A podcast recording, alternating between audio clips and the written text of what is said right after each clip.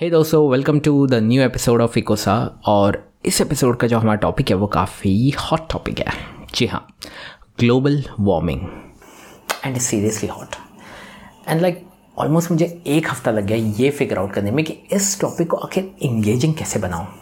I mean all thanks to the global warming, हमारा जो मौसम है अब डे बाय डे अनप्रेडिक्टेबल होता जा रहा है।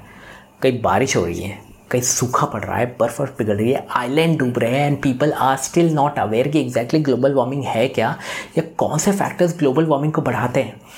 सो काफ़ी टाइम स्पेंड करने के बाद में मुझे सडनली रियलाइज़ हुआ कि यार ये जो ग्लोबल वार्मिंग की प्रॉब्लम है ये खुद ही इतनी इंगेजिंग है कि मुझे टॉपिक को अलग से इंगेजिंग बनाने की ज़रूरत नहीं है। आई मीन जस्ट थिंक, कुछ इंडस्ट्रीज़ रिमोटली स्मोक रिलीज़ करते हैं इनटू द एटमॉस्फेयर, या फिर कुछ लोग अपनी गाड़ी घोड़े दौड़ा रहे हैं जिसकी वजह से कार्बन डाइऑक्साइड एटमॉस्फेयर में एंटर कर रहा है, जिसकी वजह से एक पोलर बेयर जो चुपचाप से बैठा है उसके पैरों तले बर्फ़ खिसक जाती है।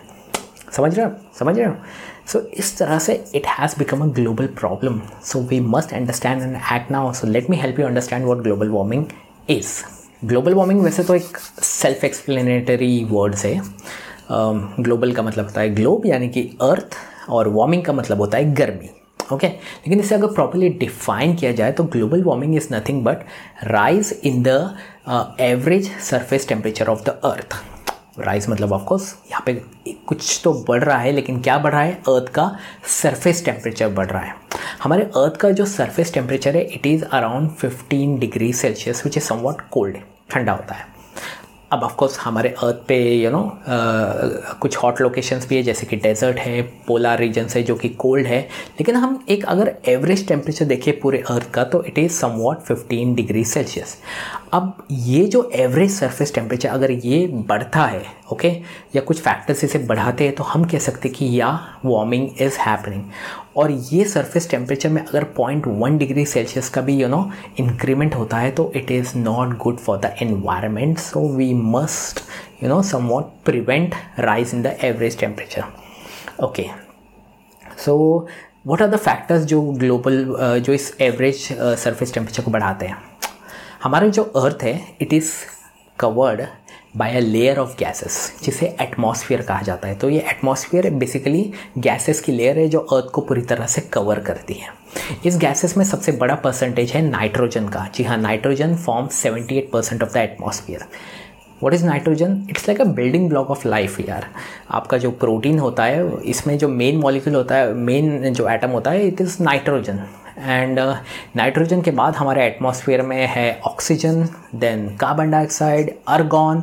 सो ये अलग अलग गैसेस मिलके बनता है हमारा एटमॉस्फेयर। ठीक है, अब इसमें एक गैस पे मैं अगर आपको फोकस करने के लिए कहूँ तो वो है कार्बन डाइऑक्साइड। ठीक है, अब ये जो कार्बन डाइऑक्साइड गैस है इसका हमारे एटमॉस्फेयर में जो परसेंटेज है it is less than 1%। Okay, it is just 0.03। लेकिन इस कम परसेंटेज में भी this gas is very critical.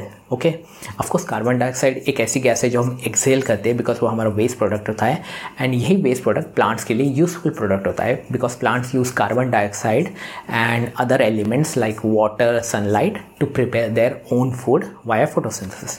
So इस तरह कार्बन डाइऑक्साइड उनके लिए यूजफुल होता है। लेकिन एटमॉस्फेयर के अंदर कार्बन डाइऑक्साइड का एक अपना रोल होता है। कार्बन डाइऑक्साइड को ग्रीन हाउस गैस कहते हैं। Okay, so what is green house gas?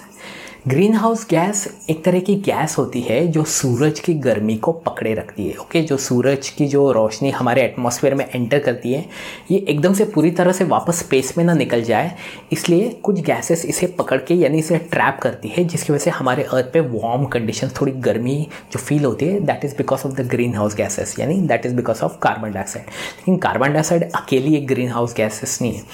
Methane, water vapour, ये अलग अलग गैसेस मिलके आपके ग्रीन हाउस गैसेस बनते हैं। अब इसे ये ग्रीन हाउस गैस नाम क्यों दिया गया? आपने कभी कभी देखा होगा कई फार्म्स में ना छोटे छोटे ग्रीन कलर के हाउसेस बनाए जाते हैं। उसके अंदर क्या होता है कि छोटे छोटे प्लांट्स रखते हैं। अब ये प्लांट्स को वार्म कंडीशंस चाहिए रहती, तो ये वार्म कंडीशंस कैसे मिलती है? तो वो ग्रीन कलर का जो हाउस बनाया जाता है। ओके, सो ये प्लांट्स को एक प्रॉपर इन्वायरमेंटल कंडीशन देता है ग्रोथ के लिए। तो हमने यही जो फंडा है यहाँ पर इम्प्लीमेंट किया कि यहाँ पर कार्बन डाइऑक्साइड जो है एक तरह की ग्रीन हाउस गैस है जो अर्थ को वार्म कंडीशन दे रही है। अब आपको एक एग्जाम्पल देता हूँ। Mercury it's the closest planet to the sun. अब ऑफकोर्स मरकरी का जो डे टाइम का टेम्परेचर है वो इतना ज़्यादा हुआ कि हम तो जस्ट इवेपरेट हो जाएंगे। मरकरी का सरफेस टेम्परेचर जो होता है डे टाइम का, it is 400 degree Celsius somewhat around, okay. लेकिन अगर हम उसके नाइट टेम्परेचर की बात करें, ओके, सो मरकरी का नाइट का जो टेम्परेचर होता है इट गोज़ -100 डिग्री सेल्सियस या उससे भी नीचे चले जाता है। मतलब इतना ज़्यादा ठंड कि लाइक इट्स फ्रीजिंग कंडीशंस हो जाती है वहाँ पे। कैसे? अरे यार, सन के इतने नज़दीक है फिर भी फ्रीजिंग कंडीशंस कैसे होती है? Because there is no atmosphere around the mercury. Mercury के आसपास कोई एटमॉस्फेयर, कोई गैसेस नहीं है जो सूरज की गर्मी को पकड़े रखे। ये कंडीशंस अर्थ पे नहीं है। अर्थ पे we have the atmosphere, that's why night में भी we have the warm conditions. अब हियर इज़ अ प्रॉब्लम। अब ये जो ग्रीन हाउस गैसेस है ये अगर नॉर्मल परसेंटेज में है, नॉर्मल अमाउंट में है तो ठीक है, लेकिन हमारे कुछ एक्टिविटीज़ हैं जो इस ग्रीन हाउस गैसेस के परसेंटेज को बढ़ा रहे हैं। जैसे कि जो पेट्रोल डीजल के व्हीकल्स, ये जो फॉसिल फ्यूल्स हम बर्न करते हैं, इंडस्ट्रीज से जो स्मोक निकलता है, या ये अलग अलग activities all together carbon dioxide atmosphere में रिलीज़ करती है, ओके। सो जितने ज़्यादा गाड़ियाँ रोड पर बढ़ेंगे, जितने ज़्यादा इंडस्ट्रीज़ बढ़ेंगी, उतना ज़्यादा स्मोक होगा। तो जितना ज़्यादा स्मोक, जितना ज़्यादा कार्बन डाइऑक्साइड एटमॉस्फेयर में ऐड होगा, उतना ज़्यादा ग्रीन हाउस गैसेस बढ़ेंगे, उतना ज़्यादा सूरज की गर्मी हमारे एटमॉस्फेयर में ट्रैप होगी, जिससे ग्लोबल वार्मिंग होगी। So that's how global warming is happening. तो ये जो ग्रीन हाउस गैसेस की जो प्रोसेस है, ग्रीन हाउस इफेक्ट कहा जाता है, और which is a good process. मतलब ग्रीन हाउस इफेक्ट गैसेस के बिना तो हम तो ऐसे भी मर जाते थे just because of the freezing temperature, but all thanks to the carbon dioxide and other gases हम अर्थ पे वार्म कंडीशंस फील कर रहे हैं। Now this warming is turning into global warming just because we are adding more carbon dioxide into the atmosphere. So that is something we need to stop, okay. अब problem क्या हो रही है कि एक तरफ कार्बन डाइऑक्साइड का जो परसेंटेज है वो हम बढ़ा रहे हैं just by burning the fossil fuels, और दूसरी तरफ कार्बन डाइऑक्साइड को कम करने के लिए जो कुछ भी ट्रीज़ वगैरह है वो हम ही अपनी नीड और ग्रीड के चक्कर में कम कर रहे हैं। तो यहाँ पे एक एक्सट्रीम इम्बैलेंस क्रिएट हो रहा है, ओके। कार्बन डाइऑक्साइड बढ़ रहा है, प्लांट्स कम हो रहे हैं, so of course global warming inevitable होते जा रहा है, and this has to stop now, it has to stop at some point.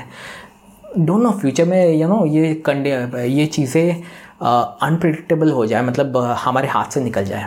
अगर ग्लोबल वार्मिंग सपोज हमारी रियलिटी बन ही जाती है, ग्लोबल वार्मिंग एक प्रॉब्लम बन जाती है, तो उसको कंट्रोल करने के लिए what crazy ideas are scientist thinking. मतलब कुछ ऐसे क्रेजी आइडियाज़ लोग सोच रहे हैं कि चलो ग्लोबल वार्मिंग अगर हो ही जाते तो उसको कंट्रोल करने के लिए हम एग्जैक्टली क्या कर सकते हैं। तो उस पर मैं एक वीडियो बनाने वाला हूँ, समवेयर बना के I will definitely release it.